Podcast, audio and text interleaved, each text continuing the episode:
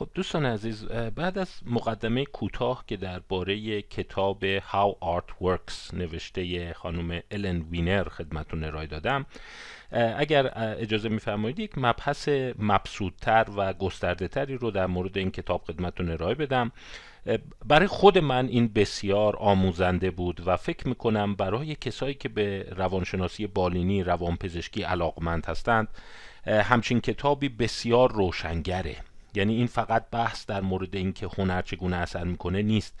همونطور که اشاره خواهم کرد در این کتاب خواهیم دید که در واقع زیر ساخت های هیجان و چگونگی ساختار بشر به بحث گذاشته میشه. و یکی از بحث های خیلی جدی که الن وینر تو این کتابش دنبال می‌کنه اینه که چقدر بعضی رفتارهای ما ذاتی و در واقع سرشتی است. آیا ما یک حس زیبایی شناسی داریم؟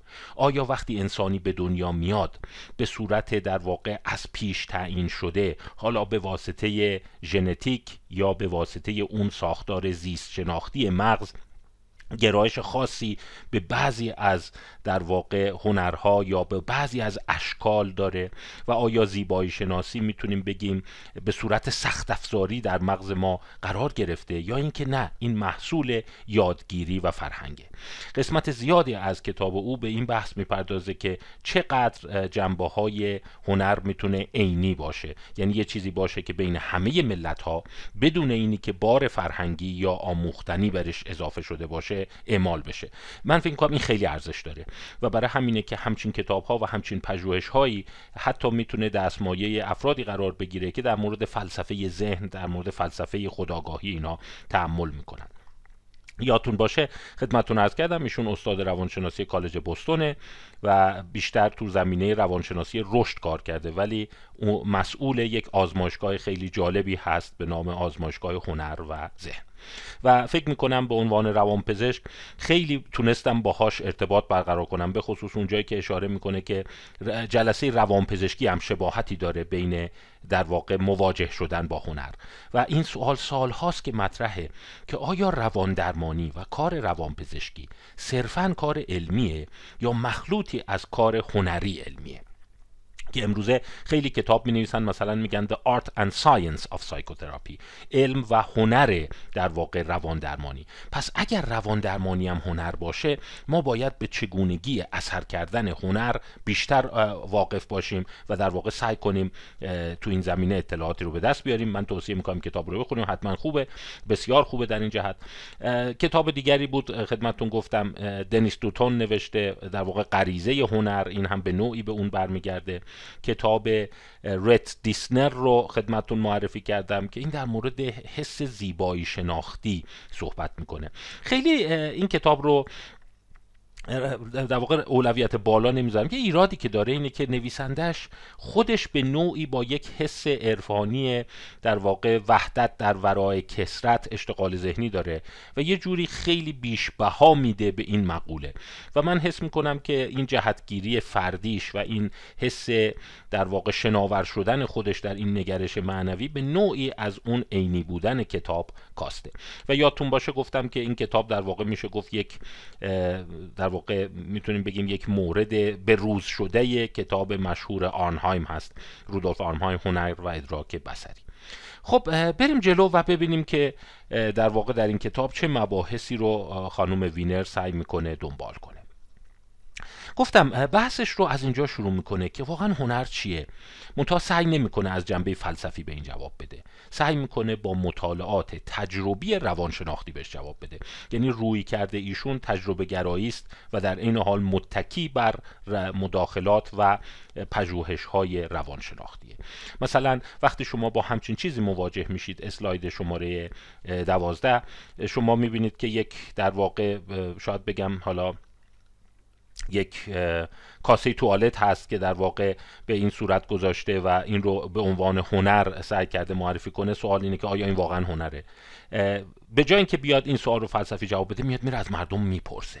چند درصد شما باور دارید این هنره و بعد فکر می‌کنید چه چیزایی باید توی یک پدیده باشه که ما اون رو هنر بنامیم و افرادی که میگن این هنره یا این هنر نیست از چه زمینه هایی میان؟ آیا این زمینه تحصیلیه؟ آیا زمینه فرهنگیه؟ آیا زمینه مواجه شدن با مکاتب خاصی هست که در ذهن ما این مسئله رو ایجاد می‌کنه؟ همینطور در مورد اون در واقع مورد شاید بگم جالب خانم سارا گولدشمیت و النور کیاری که در واقع اثر هنریشون بود. Where shall we go dancing tonight? امشب کجا بریم برقصیم؟ و یک صحنه بعد از یک پارتی پر سر و صدا و جنجالی رو در واقع طراحی کرده بود که پر از بطری های خاله مشروب و تاسیگار و کاغذ و اینا رو زمینه که در واقع عرض کردم خدمتتون که نظافتچی های موزه فکر کرده بودن اینا آتاشقاله و شب اومده بودن همینا رو جمع کرده بودن. پس بحث رو از اینجا شروع می‌کنه. آیا هنر نسبیه یا نه؟ آیا همه افراد به یک پدیده میگن هنر؟ یا اینی که تفاوت های است و اگر این تفاوت ها هست این تفاوت ها چیه؟ آیا در سرشت ماست؟ یا در آموزش ماست؟ طبقه اجتماعی ماست؟ تحصیلات ماست؟ و در چه چیزی هست؟ مثلا بحث رو شروع می‌کنه که کلایو بل یک نویسنده و فیلسوف و نقاد آثار هنری. مثلا اومده گفته این نقاشی The Doctor پزشک 1891 نوشته سر لوک فیلدز. ببخشید میگم نوشته در واقع طراحی و ترسیم سر لوک فیلدز. معتقده که این هیچ اثر هنری نیست. و معتقده که این هر هیچ ارزشی نداره. در صورتی که این نقاشی رو لاقل همکارانی که پزشک هستن به خصوص تو این ایام کرونا فکر کنم زیاد دیدن. این روی جلد خیلی از پوسترهای تبلیغاتی کتابچه های تبلیغاتی شده و در واقع پزشکی رو ترسیم می‌کنه. که با دقت داره به یک کودک بیمار نگاه می‌کنه. ولی کلایو بل معتقده که این اصلا واجد شرایط هنر نیست.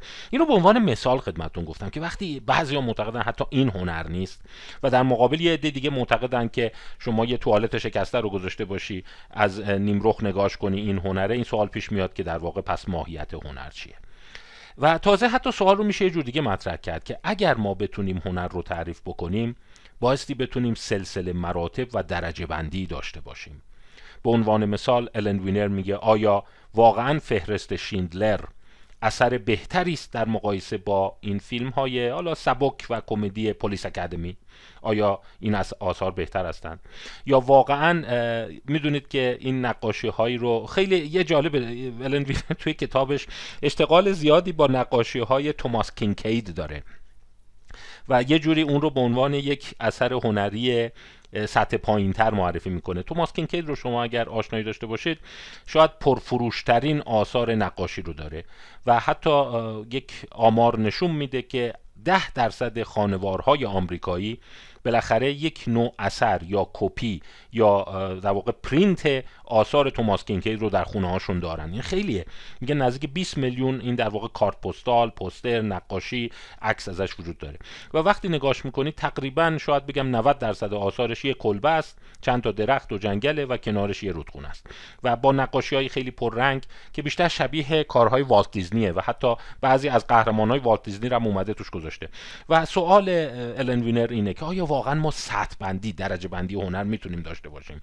یعنی می‌تونیم بگیم یه هنری به یه هنر دیگه سر هست. اگر ما بگیم یک هنری به یک هنر دیگه ارجح برتره پس ما یک سری شاخص های عینی داریم.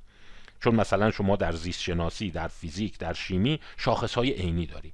پس ما اون موقع می‌تونیم به کمک اون شاخص های عینی هنر رو تعریف بکنیم. ولی اگر واقعا هنر 100 درصد در واقع نسبی باشه و هیچگاه نتونیم بگیم یک هنر به هنر دیگه ارجحیت داره اون موقع دیگه عینی بودن هنر کاملا ملغا میشه. یک جمله هست که من فکر می‌کنم از نظر روانی جمله مهمیه و شما با یه پدیده حتما آشنایی دارید به نام زائقه. یک اصطلاح لاتینی هست. De gustibus non est disputandum. De gustibus نون است دیسپوتاندوم یعنی در زائقه گوستیبوس میشه زائقه. در زائقه هیچ گونه مناقشه نیست. هیچ گونه دیسپیوتی نیست. ما یه پدیده عجیبی داریم به نام زائقه که اون هم یکی از معماهای روانه. شما از یه میوه خوشت میاد من از میوه دیگه خوشم میاد. شما یک نوع خوراک رو میپسندی من یک نوع خوراک دیگر رو میپسندم. مردم چین یک نوع غذا رو میپسندن مردم اسکاندیناوی یک غذا رو میپسندن مردم خاورمیانه غذای دیگر رو میپسندن. و ما هیچ وقت نمی‌تونیم بگیم که کدام غذا نسبت به اون یکی برتره. و از دیرباز فلاسفه این باور رو داشتن که پدیده زائقه یا اون گرایش درونی به یک مقوله از نظر لذت بخشی می‌تونه کاملا فردی باشه و قابل اندازه گیری نباشه. و من فکر می‌کنم که راجع به زائقه بیشتر فکر کنید که آیا مثلا هنر زائقه است یا توش جنبه های از علم رو داره؟ خب الن کار خودش رو با پژوهش شروع می‌کنه.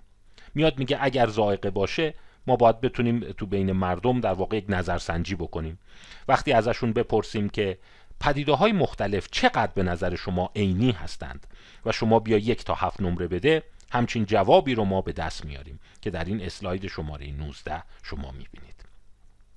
در مورد زائقه گستیبوس که توش هیچ دیسپوتندومی نیست درش هیچ مناقشه نیست. مردم معتقدند که تقریبا اگر یک تا هفت یک محور درست کنی بین یک تا دو اکثریت میگن تیست و زائقه در واقع کاملا درونی است و هیچ مبنای بیرونی نداره. در مقابل در پدیده های علمی و فکت ها اصول علمی تقریبا هفت نمره میدن. یعنی خیلی ها معتقدند که علم کاملا عینی است. پله بعد اخلاقیات قرار می‌گیره. با فاصله نسبتا زیاد شما ببینید به طور متوسط به اخلاقیات مردم نمره سه دادند. و وقتی زیبایی شناسی و هنر پیدا میشه مردم تقریبا دو نیم نمره میدند. یعنی اگه بری از مردم کوچه خیابان بپرسی به نظر شما هنر به علم نزدیکتره یا به زائقه اکثریت قاطع خواهند گفت به زائقه نزدیکتره و در اون هیچ مناقشه ای نیست. هر کسی یه جور هنر رو دوست داره. مثل زائقه است. و به همین دلیل شما شاید نتونی خیلی از نظر علمی اون رو در واقع پژوهش کنی. ولی یه چیزی هم بهتون بگم. البته یه تعدادی از روانشناسان شناختی متخصصین علوم شناختی دنبال زائقه هستند که چرا ما زائقه های خاصی داریم و آیا واقعا زائقه جهانی داریم یا نه. می‌دونی یعنی حتی در مورد ها غذاها یا حتی اون مد و فشن اون چیزی که ما به عنوان مد مطرح میشه آیا داریم یا نه. ولی نکته جالبی که هست اینه که اکثریت مردم این باور رو دارن که هنر رو باید نسبی ببینیم و توش در واقع میشه گفت اصول بنیادینی وجود نداره. ولی خب این قضاوت مردم هست. البته اینم بگم من لغت عوام و ناس رو می‌خوام به کار ببرم یا مردم کوچه بازار قصد تحقیر ندارم. فقط می‌خوام یه تمایزی بذارم بین اونها و اونهایی که دارن تو فلسفه و روانشناسی هنر و علوم شناختی کار می‌کنن. الن وینر اینجا جنبندیش تقریبا متکی بر چند جمله است. میگه در بیشتر مطالعات شهروندان باور دارن زیبایی هنر نسبی درونی است و معیار عینی نداره. هر کی از یه نوع هنر خوشش میاد. این قضاوتی است که مردم دارند یعنی یه عده یک آهنگ رو میپسندن یه عده یک سبک دیگر رو میپسندن و شما نمی‌توانی بگویی که این هنر به آن یکی ارجه هست چون شما معیار عینی نداری. ذائقه است. هر کی دوست داره همون قبوله. در واقع تعداد لایک هایی که یک هنر می‌گیره معید اون هست. و هنر شبیه ذائقه طبقه بندی میشه. و چیز دیگه هم که متوجه شده اینه که این امر ربطی به میزان تحصیلات نداره. یعنی این گونه نیست که افراد بی سواد افرادی که کمتر کتاب خوندن کمتر با آثار هنری مواجه بودن این تفکر رو داشته باشن. و بعد اونایی که اهل مطالعه هستند فلسفه خوندن روانشناسی خوندن کار هنری کردن یه حس دیگه داشته باشن. یک همبستگی بین سطح تحصیلات و این نوع پاسخ که تو اسلاید قبلی دید وجود نداره. ولی یه چیزی هست که خود خانم وینر میگه که تو بیشتر مطالعات پیدا شده. برخلاف زائقه مردم تعصب هنرشون رو دارند. یعنی شما خیلی تعصب نداری که هلو بهتره یا نارنگی.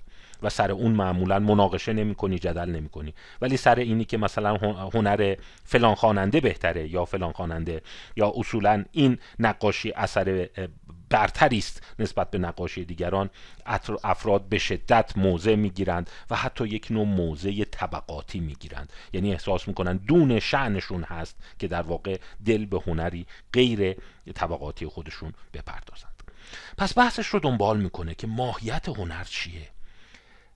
ته دلش این استو دارین که وینر مجاب نمیشه که هنر کاملا نسبی و درونی است. او به دنبال پیدا کردن اجزاء عینی هنر هست. و در واقع می‌تونیم فکر کنیم که اگر شما رشتت روانشناسیه و داری در زمینه هنرکار علمی می‌کنی اگر تهش به این نتیجه برسی که هیچ گونه هیچ گونه شاخصی برای عینی بودن هنر وجود نداره پس معنیش اینه این همه سال نتونستی در واقع کار در جهت اون رشته خودت انجام بدی. ماهیت هنر چیه؟ خیلی به کتاب دنیس دوتون ریفر می‌کنه. همونی که ابتدا نشونتون دادم غریزه هنر نوشته 2009 میگه دوتون اومده وقتی پژوهش های زیادی با مردم کرده. به یه سوالایی رسیده که وقتی مردم یه چیزی رو هنر می‌دونن چه چیزایی توش وجود داره؟ همچین لیستی رو در آورده. اینکه در هنر باید حتما اسکیل مهارت باشه. اینکه در هنر باید نوآوری باشه. هنر باید سمبل چیزی باشه. باید یک نوع بیان فردی باشه. باید اشباع هیجانی توش باشه. باید از دیدنش یا شنیدنش لذت ببرید. باید یک نوع چالش در واقع روشنفکری توش باشه. بایستی نوعی تخیل توش باشه. بایستی قابل نقد باشه. باید سبک خاصی داشته باشه. بایستی که یه عده اون رو به عنوان هنر روش تمرکز کنن و مورد تایید مؤسسات قرار بگیره در واقع دوتون یک کار تجربی خیلی قشنگ کرده.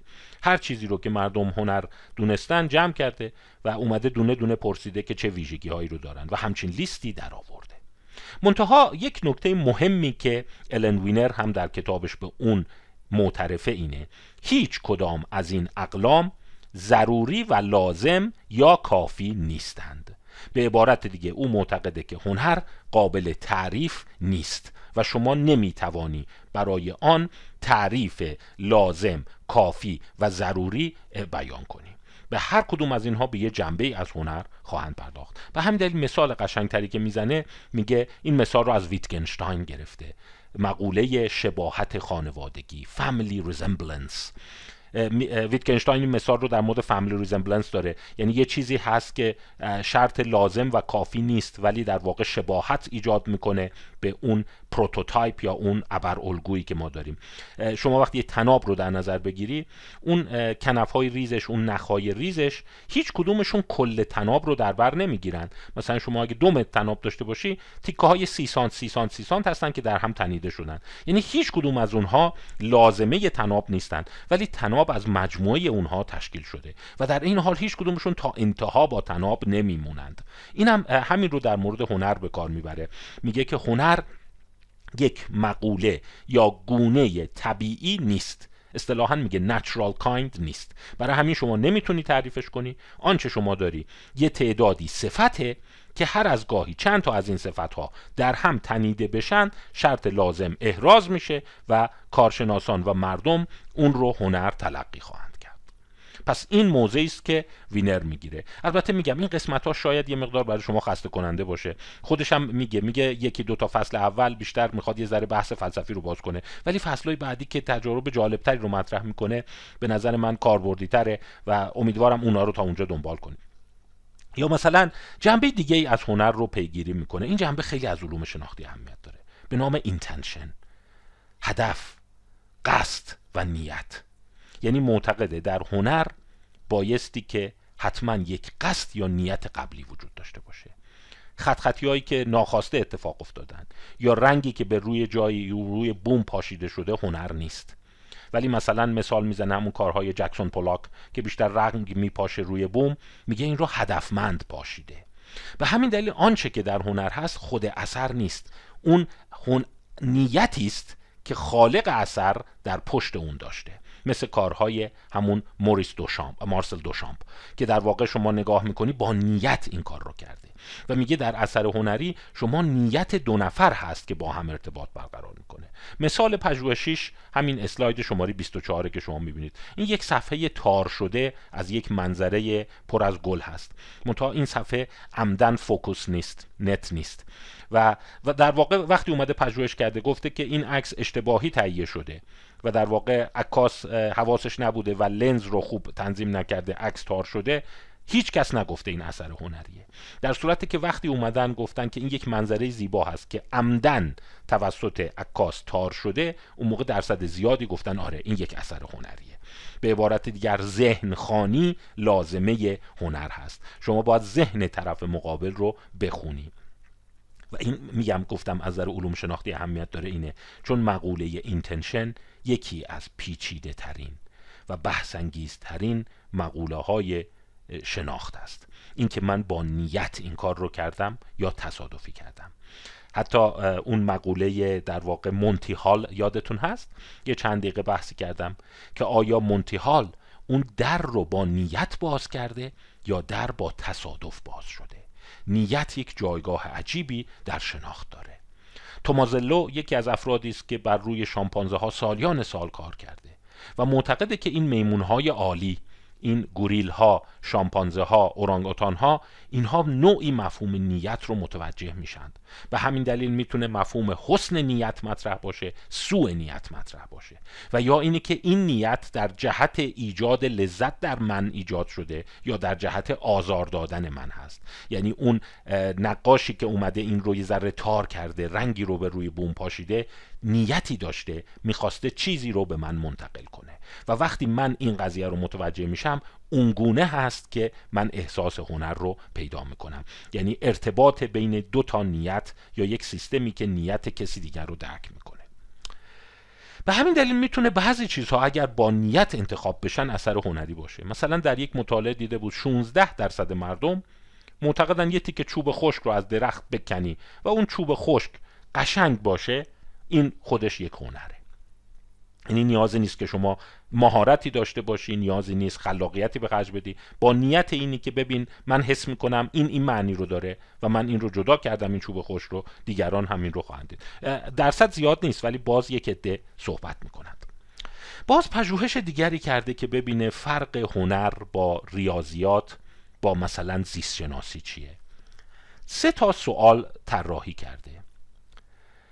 سوالهاش به این صورته. Loosely speaking مثلا به طرز حالا غیر دقیق گفتن according to experts بنابر نظر متخصصان و بنا به تعریف by definition. گفته کدوم یکی از این جملات به نظر شما همچین شدنی تره منطقی تره مثلا وقتی این سمت راست رو نگاه کنید loosely speaking that's a triangle. همچین حالا به صورت زمینی بگیم به صورت غیر دقیق بگیم اون یک مثلثه. خیلی ها گفتن نه خیر این اصلا معنی نداره. همچین جمله نمیشه گفت. According to experts that's a triangle. بنا به نظر متخصصان آن یک مثلث است. باز افراد گفتن نه نه نه این اصلا نمیشه. یعنی چی بنا من میگم متخصص غیر متخصص داره. مثلث مثلثه هر کی بگه. By definition that's a triangle. بنا بر تعریف اون یک مثلثه. اینجا همه گفتن آ این جمله درسته. همین رو راجع به حیوانات بگی در واقع باز جواب ها فرق می‌کنه. مثلا by definition that's an animal بنا به تعریف اون یک حیوانه نه. ولی وقتی همین رو راجع به هنر پرسیدن بیشترین نمره رو به جمله وسطی دادند. According to experts that's art. بنا به نظر متخصصین اون هنره. مثلا by definition that's art. بنا به تعریف اون هنره رو خیلی ها نپسندیدن گفتن خب ما تعریفی از هنر نداریم. و همین دلیل می‌بینیم که از روی سوالات و اینکه این سوال چقدر موزونه و چقدر قابل فهمه شما شاید بتونید به کنه باورهای مردم در مورد یه پدیده در مورد علم در مورد ذائقه در مورد زیبا شناختی و هنر پی ببرید این این گونه پژوهش است که در واقع وینر به اونها اشاره داره. اما بحث کم کم جذابتر میشه و مطالعات می‌تونیم بگیم به نوعی آشکار کننده تر هستند. سوال بعدی که وینر داره و سعی می‌کنه به اون جواب بده اینه. آیا ما یک ویژگی ذاتی و جهانی برای هنر داریم؟ آیا افراد ملت های مختلف بدون اینی که از هم یاد گرفته باشند بدون اینی که با هم در تماس باشند می‌تونند به یک تعریفی از هنر برسند؟ این یکی از سوالات جدی است که وینر با اون اشتغال ذهنی داره. خلاصه نظر وینر رو من تو چند خط مشخص کردم. یک. میگه که محک گذر زمان شاید بیانگر معیار عینیش باشه. وینر معتقد خب آره درسته که ما میگیم هنر قسمت زیادیش نسبیه ولی بعضی هنرها در تاریخ بیشتر موندند. بعضی آثار هنری قرن هاست که همه اونا رو هنوز هنر می‌دونند. ولی بعضی آثار هستن که عمر کوتاهی دارند. سی چهل سال باب میشن مد میشن زائقه میشن و بعد ناپدید میشن. آیا اینی که یک اثر هنری در تاریخ ماندگاره این خود دلیل بر این نیست که بالاخره ما یک پدیده ذاتی داریم. من ارجاع میدم این رو البته وینر نمیگه به کارهای فروید. فروید معتقده که اون در واقع استوره ادیب شهریار به این دلیل در تاریخ مونده و به این دلیل اون اثر سوفوکل اینقدر بهش استناد میشه که یک ارتباطی با ناخودآگاه ما و مسئله عقده ادیب داره. پس اگر بعضی هنرها در تاریخ بیشتر موندند احتمالا با سخت افزار مغز ما با ذات ما با سرشت ما بیشتر ارتباط برقرار می‌کنند و بر روی اون متکی هستند. این ادعایی است که الن وینر مطرح می‌کنه اون محک گذر زمان. دومین نکته که میگه بالاخره یه چیزی رو عینی مطرح می‌کنه اینه که وقتی مردم وقتی در واقع هنرشناسان اون expert ها یک چیزی رو هنری تر می‌دونند و هنر عالی تر تلقی می‌کنند حرکت مردم از هنر مبتذل به سمت هنر عالیه. یعنی اولش ممکنه توماس کینکید دوست داشته باشن ولی بعدا میرن نقاشی های بهتر دوست دارن و عملا اون طرفی اتفاق نمیفته حالا این پژوهش کرده روی این کار کرده که وقتی شما با سبکا و نقاشی های هنری بهتر مواجه میشی زائقت جهت داره یعنی اگر زائقه است و برخلاف اون جمله لاتینی در اون مناقشه ای نیست پس چرا جهت داره یعنی زائقه باید بتونه هر دو طرف حرکت کنه. یعنی شما باید یه مدت فرض کنید از هلو خوشتون بیاد بعد یه مدت از شلیل خوشتون بیاد. بعد دوباره برگردین از هلو خوشتون بیاد. ولی اشاره می‌کنه که ما جهت زائقه هنری افراد اکثریت به یک سمت خاص حرکت می‌کنه. دند عقب نمی‌گیره. این باز شاخصی برای عینی بودنه. و قسمت دیگهش تلاش برای پیدا کردن شاخص های جهان شموله. یعنی ما بریم بگردیم توی گروه های دیگه ببینیم آیا همشون هستند که از نوع خاصی از اقدام هنری لذت ببرند و استثنا ناپذیر باشه. این کمک کنند است. البته میگه که پست مدرن ها به خصوص فلاسفه پست مدرن انتهای قرن بیستم مثل بوردیو در واقع صحبتشون بر این هست که همه اینها فرهنگی است و ما هیچ شاخصی از ارزشمندی ذاتی و عینی در هنر نداریم. و البته خود الن وینر میگه که من این رو قبول ندارم ولی برای اینکه که بخوام ثابت کنم جنبه هایی از هنر عینیه من مدارک کافی ندارم ولی احساس می‌کنم باید سعی کنم این رو ثابت کنم. پس سعی داره تلاشی داره که ثابت کنه ما جنبه هایی از جهان شمول در واقع هنر داریم. همه ملت ها یک هنری رو یکسان هنر حساب خواهند کرد. حالا من نظر شخصیم رو اینجا بگم. وینر نمی‌دونم چرا این عینی بودن رو با وجود اینی که خودش بیشتر بخش عینی بودن هنر رو زیر سوال می‌بره آخر سر دوست داره به اثبات برسونه. من چند تا کار قبلی سخنرانی قبلی کردم درس گفتار خدمتون ارائه دادم. بیشتر به این جنبه اشاره کردم که قسمت زیادی از سیستم شناختی ما ذاتی نیست سرشتی نیست و سعی کردم نقش زیست شناسی سرشت و ژنتیک رو کمرنگ کنم و اشاره کنم که خیلی آش اکتسابی است و ناشی از فرهنگه. و حتی اشاره کردم دانیل اورت کتاب خیلی قشنگ داره در واقع به اسم اون دارک ماتر که در واقع ماده تاریک یا ماده سیاه که بخش های خیلی پنهان فرهنگ است که ما وقتی حواسمون نیست در واقع به ما تزریق میشه و زائقه ما رو شکل میده. یعنی لازم نیست که حتما سر کلاس به ما بگن این هنر به اون یکی ارجهه به شیوه های پنهان به شیوه هایی که خیلی ملموس نیست ممکنه در ذهن ما در واقع این جهتگیری شکل بگیره و ما به غلط تصور کنیم ای نیست. با این حال انل ویلر خیلی به این مطلب اشاره نمی‌کنه و به پژوهش هایی سعی می‌کنه ارجاع بده ما رو که خلاف این هستند.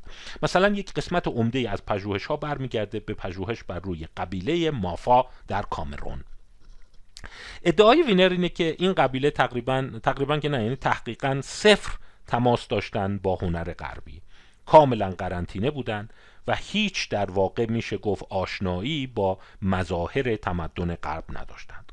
و بعد کار پژوهشی که کردن اینه برای اینها موسیقی غربی رو پخش کردند و خواستن افراد بگن که این موسیقی چه هیجانی رو در اونها القا می‌کنه. و فرضشون بر این بود که اگر کسایی که هیچ وقت موسیقی غربی نشنیدند موسیقی شاد بشنوند و احساس کنند که این ما رو شاد می‌کنه یا موسیقی غمگین بشنوند و احساس کنند غمگینشون می‌کنه پس ما یک عنصر ذاتی عنصر سرشتی عنصر سخت افزاری در هنر داریم که جهان شموله. و در واقع پژوهش رو بر این متکی کردند. منتها قبل از اون به این اشاره داره که خب اصلا چرا باید موسیقی در ما هیجان ایجاد کنه؟ یعنی چرا شما مثلا با شنیدن آهنگی خاص باید شاد بشید؟ چرا مغز ما باید در واقع به موسیقی حساس باشه؟ اشاره که داره و در واقع دیدگاه حاکم بر بیشتر روانشناسان هنری هست که موسیقی یک super expressive voice هست. یک کلام در واقع super expressive. express یعنی بیان و super expressive یعنی فوق بیانگر. و صحبت بر سر اینه که میگه وقتی ما با هم نوع خودمون صحبت می‌کنیم علاوه بر محتوای زبان یک قسمت غیر کلامی هم داریم که در واقع هیجان کلام ما رو نشون میده. یعنی وقتی شما با یکی با عصبانیت صحبت می‌کنی فقط اون لغتهای عصبانی گونه نیست که منتقل می‌کنی. اون لحن و اون فحوای کلام و اون صوتت هم اثر می‌ذاره. و جالب پژوهش کردن اگر شما به زبانی با یکی صحبت کنی که هیچ آشنایی با کلماتش نداره. مثلا فرض کنید برای اکثریت ایرانیا به زبان چینی یا روسی باشون صحبت کنن. باز با درصد بالای شما می‌تونی بفهمی که کلام او خوشحال بود غمگین بود عصبانی بود یا اینی که خشمگین بود. در واقع اینا رو می‌تونی میشه ادراک هیجان در کلام غیر همزبان. و وقتی اومدن نگاه کردن دیدن معمولا از چند پدیده شما این رو درک می‌کنید یکی تمپو هست یعنی سرعت حرف زدنش. دوم بلنداش هست در واقع amplitude ش هست. و سومی فرکانس کلامش هست pitch که از روی این سه تا کودکان بدون اینه که حتی زبان غیر مادریشون رو هم بلد باشند می‌تونن بفهمن گوینده عصبانی خشمگین مهربان یا هیجان زده است. و معتقدن همین سرایت می‌کنه به ادراک هیجان در موسیقی. یعنی در واقع این یک سیستمی است که مغز ما به اون مسلحه و در واقع بدون اینی که لغت ها رو بخواد آنالیز کنه با درصد بالایی می‌تونه بفهمه اونی که داره با شما حرف می‌زنه این چه حسی داره. و در واقع موسیقی اقراق شده در واقع هیجان غیر کلامی در زبان هست. این نظریه است که افراد دارن که چرا در واقع ما می‌تونیم در موسیقی هیجان ادراک کنیم و شباهت های زیادی بین این پیدا کردن. یعنی همونطور که دیدن که وقتی فرکانس کم میشه یعنی پیچ میاد پایین و در این حال تمپو آهسته میشه سرعت آهسته میشه شما احساس غمگینی می‌کنی و این جهان شموله. برعکس وقتی پیچ میره بالا و آمپلیتود اون بلندا هم میره بالا شما احساس خشم می‌کنی. یعنی این فرمول ها یا میشه گفت مخلوط های متعددی که از این ستا هست این هیجان رو مشخص می‌کنه. منتها جالبه که گفتم که مباحث هنری ما رو به درک مباحث روانشناختی پایه رهنمون خواهد کرد. سالها پژوهش روی موسیقی ادراک هیجان در موسیقی و همچنین ادراک هیجان در کلام غیر آشنا متوجه شدن که ما در واقع اون هیجانهای پایه رو درک نمی کنیم. مثال مثلا هیجانهای پایه چی هست؟ غمگینی استراب خشم در واقع قافلگیر شدن سورپرایز. اینا نیست که ما درک می‌کنیم بلکه دو پدیده یا دو محور هست که به صورت جهان شمول درک میشه. یکی برانگیختگی یا اروزال و دیگری ارزش یا والنس یعنی هر هیجانی هر موسیقی دو محور داره که جهان شموله. یعنی مثل اینی که نیازی نیست شما یاد بگیری. این توی مغز شما به صورت دفالت کار گذاشته شده. شما باهاش به دنیا میاد حالا برای اینکه حتی چالش رو خیلی جدی تر کنیم بعضیا اینو هم زیر سوال می‌برن. میگن نخیر درسته که نوزادان این رو دارن ولی ممکنه تو اون نه ماه بارداری به خصوص 6 ماهش که سیستم شنوایی داشتن اینو کسب کردن. یعنی از روی در واقع فشارهایی که مادر می اومده و در این حال از روی برانگیختگی و, و ولنس رو کم کم یاد گرفتن. یعنی دیگه اونا من فکر کنم دیگه از اون افرادی هستند که معتقدن ما واقعا با یک تابلوی سفید به دنیا میاییم دیگه خیلی قهارند. یعنی کوچکترین سهمی رو برای سخت افزار قائل نیستن. میگن ما واقعا با یک تابلوی کاملا سفید به دنیا میاییم ولی تقریبا هیجان شناسا معتقدن وقتی نوزاد به دنیا میاد دو محور رو می‌تونه خوب شناسایی کنه. برانگیختگی. برانگیختگی یعنی اینی که های اروزال هیجان بالا یا اینی که هیجان پایین. و ولنس یعنی اینی که اون برانگیختگی خوبه یا بده. در واقع ولنس میشه خوب منفی مثبت یا بد و منفی. به همین دلیل هر هیجانی یک جایی توی محور دوگانه این قرار می‌گیره. مثلا غمگینی میشه برانگیختگی پایین و ولنس منفی. شاد بودن میشه برانگیختگی بالا و ارزش بالا. خشمگین بودن میشه برانگیختگی بالا و ارزش منفی. به عبارت دیگر آنچه که جهانگیر است فقط همین دو محوره. این به نظریه جیمز راسل و لیزا فلدمان برت معروفه که من یک کتاب هم از ایشون توی اینستاگرام معرفی کردم. به همین دلیل وقتی اومدن توی این قبایل موسیقی پخش کردند قبایلی که هیچ آشنایی با موسیقی غربی نداشتند وقتی موسیقی شاد پخش کردند 65 درصدشون گفتن شاده. البته در نظر بگی 35 درصد حس دیگه ای پیدا کردن. و این بالاترین همخانی جهانی است که تاکنون پیدا شده. 65 درصد در مقابل 99 درصد که تو اون فرهنگ جواب دادن. در مقابل وقتی موسیقی غمگین مطرح شده موسیقی فرض کن ترسناک مطرح شده رقم خیلی پایین تر بوده. پس آنچه که الن وینر نتیجه می‌گیره اینه که کامل نیست این پدیده جهان شمولی ولی یه رگه هایی داره. پس این یک دیدگاه کار دیگه ای که وینر به اون اشاره داره Universal Form of Symbolism هست. در واقع سمبولیزم جهانی. آیا ما در هنر که مثلا فرض کن یک چیزی میگن سمبل یک چیزی هست همه فرهنگ ها اون سمبل رو درک می‌کنند؟ یا اینکه نه این گونه نیست. هر فرهنگی یه برداشت می‌کنه. به عنوان مثال فرض کنید که وقتی شما یک شاخه گل رو رسم می‌کنید که خمیده است یا برگهای درخت رو به پایینه آیا این به صورت جهان شمول همه ابنای بشر احساس حس سرفکندگی خستگی افسردگی برداشت می‌کنند؟ یا برعکس یه عده دیگه ممکنه حس هیجان ترس یا استراب داشته باشند. یعنی هیجانی که از یک فرم هنری منتقل میشه آیا جهان شموله؟ یعنی مشابه همون کاری که با قبال مافا کردن ما باید این رو بریم با انسانهای مختلف بکنیم و مثلا بگیم فکر می‌کنی کدام یک از این دوتا گل ها شادترند؟ کدام یک از اینها بیشتر انرژی دارن از این درخت ها خب اینجا دو دیدگاه مطرح میشه که وینر با اون اشاره داره. دو میراث بزرگ فرهنگی داریم. یکیش نلسون گودمن هست. نلسون گودمن فیلسوف هنر هست. میگه everything is similar to everything else. او معتقده که ما سمبولیزم جهانی نداریم. و در واقع اگر شما میگی فرض کن وقتی شاخه خمیده است شاخه برگ نداره این سمبل غم فقدان و از دست دادنه این می‌تونه سمبل چیز دیگه هم باشه. یعنی در واقع یک شاخه لخت می‌تونه هر چیزی رو تدایی بکنه. اینی که شما تدایی که ازش می‌گیری به عنوان از دست دادن سوگواری این کاملا گزینشی و انتخابی است. یعنی شما یه جنبش رو فرهنگ برای شما انتخاب می‌کنه و شما یاد گرفتی که آره وقتی مثلا برگ روی درخت نیست این از دست دادن رو نتیجه میده. در صورت که رودولف آنهایم معتقد نخیر بین اشکال پایه هنری و احساسات خاص یک پدیده ارتباط گونه ذاتی وجود داره. پس در واقع شما می‌تونید اینجوری نگاه کنید شما نلسون گودمنی هستی یا رودولف آنهایمی هستی. که به نظر میاد خود خانم الن وینر دوست داره بیشتر رودولف آنهایمی باشه تا نلسون گودمنی.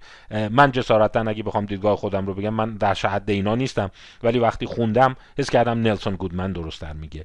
یعنی ممکنه شما بگین که خب آخه در واقع برخلاف حرفای آنهایم خب این معلومه دیگه. این خمیده است تسلیمه. ولی من می‌تونم بگم که خب این می‌تونه یک چیز دیگه ای باشه که فرهنگ به شما یاد داده. این شاید کمینه شاید نشسته و منتظره شاید داره انتظار حمله می‌کشه شاید در واقع کینه داره. یعنی هر چیزی رو شما می‌تونی از این استنتاج بکنی. منتها میگم نظر من یا حتی نظر این افراد نیست. باید پژوهش صورت بگیره. پژوهشش چجوریه؟ شما میای میری به تعداد بسیار زیادی از آدم از فرهنگ های مختلف کودکان اونایی که تماس با سبکای هنری نداشتن اونایی که هیچ تحصیلات هنری ندارن یه تعدادی اشکال نشون میدی میگی کدوم چه چیزی رو تداعی می‌کنه. مثلا اگر شما سمت راست رو این دوتا شکل رو یه خط صاف هست یه خطی هست که تقریبا زیگزاگه. به افراد تو قبیله های مختلف فرهنگ های مختلف کودکان تو سنین مختلف نشون بدی. بگی کدوم خط پر سر و صداست؟ اکثریت این رو خواهند گفت. سمت چپی رو خواهند گفت. یا وقتی بین این دوتا سه تا دایره هست در مقابل یه دایره یه مربع یه مثلث به افراد نشون بدی و بگی کدوم یک از اینا خوبه؟ خوب به معنی گود سرشتش خوبه؟ این رو خواهند گفت. یعنی هارمونی رو نشون دهنده سرشت خوب می‌دونند.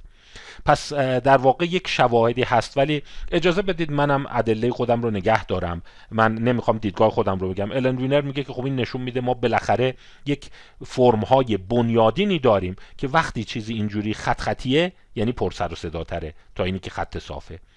حالا ممکنه یه عده بگن خب اینو شما یاد گرفتی. مثلا پزشکا یاد گرفتن که وقتی خط صاف میشه توی EKG یعنی طرف مرده مرگ نشون دهنده سکون نشون دهنده ایستایی در صورتی که این یک حرکت رو نشون میده. ولی این سوال هنوز از نظر فلاسفه مطرحه. به خصوص وقتی شما دیگه خیلی افراطی تر نگاه کنید. وقتی که وویجر رو میفرستادند به خارج از منظومه شمسی کارل ساگان قرار شد که در واقع تابلوی روی اون رسم کنه که یک جوری بشر رو معرفی کنه به موجودات فرازمینی که قرار بعدا این سفینه رو پیداش کنند. و جالب خیلی چالش بود که آیا مثلا همین خطوط پایه رو همه ابناع بشر ممکنه یه برداشت کنن ولی آیا یک کسی از یک کهکشان دیگه از یک منظومه شمسی دیگه اون رو پیدا کنه. آیا اونم باز همین حس خواهد داشت؟ آیا اونم خیلی خواهد کرد که این یعنی پرسر و صداتر از این؟ این یک سوال خیلی بنیادینه.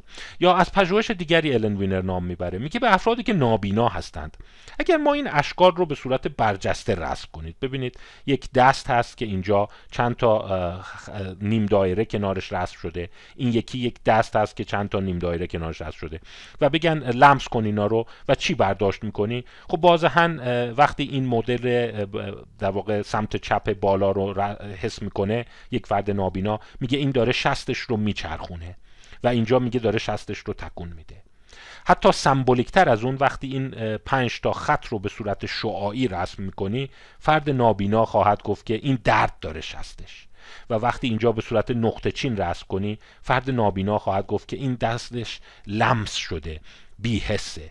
و سوال سر اینه که آیا این چند تا خطی که شما به صورت شعاعی از مرکز نشون میدی همه جای دنیا متوجه درد خواهند شد؟ میگن درد این ریختیه. درد یعنی انگار داره نبز می‌زنه ضربان داره.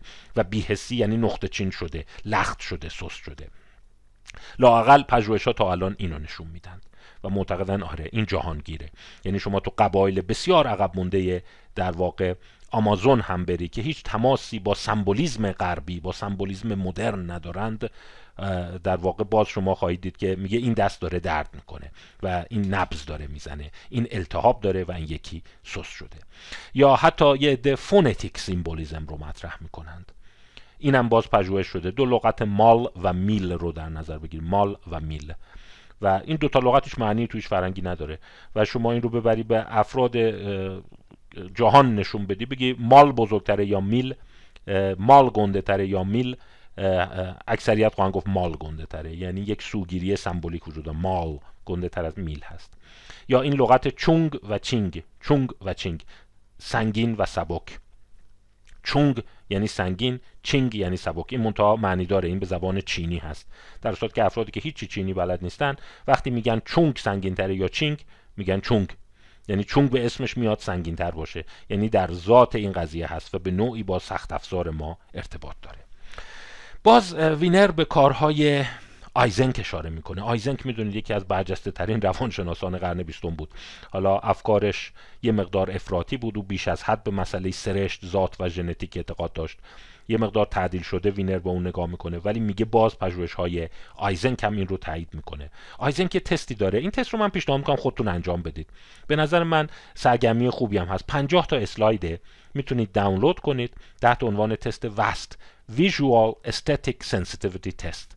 این رو یک هنرمندی به نام کارل اوتو گوتس با همکاری آیزنک طراحی کرده. و در واقع وقتی این تست رو هست همیشه دو تا تصویر میاد روی در واقع مانیتور یا توی اون کتابچه و از فرد سوال میشه کدام یک از دوتا طراحی بهتری است. سوال فقط همینه. Which in each pair is the better design? نمیگه نه اینی که کدومش رو بیشتر دوست دارید. قضیه ترجیح شما رو نمی‌خواد. میگه به نظر شما اگر دو تا شکل طراحی شده باشه کدام یک طراحی بهتری است؟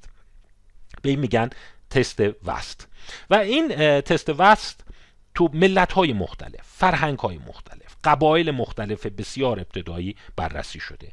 و این یکی از قوی ترین اثبات های این است که بخشی از هنر ما جنبه سمبولیزم جهان شمول داره.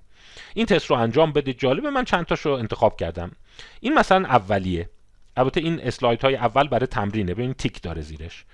اکثریت قاطعی که این اسلاید رو دیدن گفتن این طراحی بهتره. در صورتی که هیچ دلیلی نمی‌تونن ارائه بدن که چرا این بهتره ولی میگن این طراحی بهتره.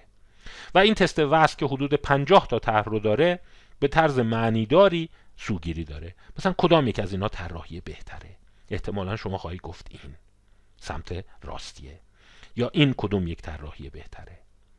یا این می‌تونید این نسبت ابعاد اینا فاصله اینها مثل که به صورت ذاتی در سخت افزار مغز ما قرار داره. این ادعایی است که آیزنک و وینر می‌کنه. کدام یک از اینا بهتره؟ در صورت که دیگه نقش آموزش تعلیم رو شما دیگه خیلی نمی‌تونید تو این لحاظ کنی. هرچند میگم اونایی که خیلی خیلی دیگه معتقدن نه همه چی یادگیریه میگن به صورت ناپنهان به صورت پنهان ببخشید ابعاد اون چیزهایی که ما تو خونه داریم وسایلی که تو خونه ساختن در یادگیری این نسبت ها اهمیت داره. مثلا ابعاد مبل شما ابعاد دستگیره در ابعاد وسایلی که شما باش کار می‌کنی. به نوعی شما یاد گرفتی که جهان ابعادش هارمونیش باید این گونه باشه و این توی سخت افزار ما نیست. حتی نسبت ارجحیت یکی از اینها به اون یکی رو هم ما یاد گرفتیم. یعنی مغز تو اون مراحل اولی هست خب همونطور که گفتم قرار نیست بگه کدومشو بیشتر دوست داری. کدوم یک از اونها به نظرت هارمونی بیشتری داره؟ یعنی در واقع این هارمونی جالبه که به نظر میاد که یک پدیده است که ادعا می‌کنن ذاتیه. حالا همین رو اومدن راجع به نقاشی ها هم مثلا مطرح کردن. به نظر شما کدوم یک از این نقاشی ها اثر بهتری است؟ نه اینکه کدومشو بیشتر دوست داری. و اکثر بزرگسالا گفتن سمت راستی. ولی جالبه که کودکان گفتن سمت چپی. یعنی یافته ها خیلی پیچیده است. و آدم رو واقعا به فکر وامی داره خب بحث این برای اینکه فایل خیلی بزرگ نشه من اگه فهمین اینجا بحث رو قطع کنم. مبحث بعدی به نظر من حتی جذابتره علاقه به هنر غمناک و ترسناک. چی میشه؟ ما از هنرهای غمگین خوشمون میاد. چرا اون داستان چارلز دیکنز اونقدر طرفدار پیدا کرد با اینی که آخرش نلترانت قراره بمیره؟ یا چرا ما از آثار آلفرد هیچکاک استقبال می‌کنیم؟ مگه دور از جون شما مرض داریم؟ چرا خودمون رو اذیت می‌کنیم؟ این بحثی است که در ادامه به اون اشاره خواهد کرد. مباحث جالبی داره. من خواهش می‌کنم دنبال کنید. تا اینجا یه مقدار بحث فلسفیش بود که واقعا آیا ما به صورت بنیادین بعضی از اشکال بعضی از هنرهای تجسمی هارمونی بیشتری دارند یا نه؟ که وینر معتقد دارند ولی نه اونقدری که ما فکر می‌کنیم. ولی یک اعتراف می‌کنه. اگه یادتون باشه تو اون اسلاید تو اون بند آخر نشونتون دادم. میگه اثباتش سخته. چون همواره یک ضد مدرک توسط علاقمندان و باوران به لوح سفید رو میشه. خب تا مبحث بعد فعلا اینجا قطع کنیم. بحث رو تا ادامهش رو دنبال کنیم.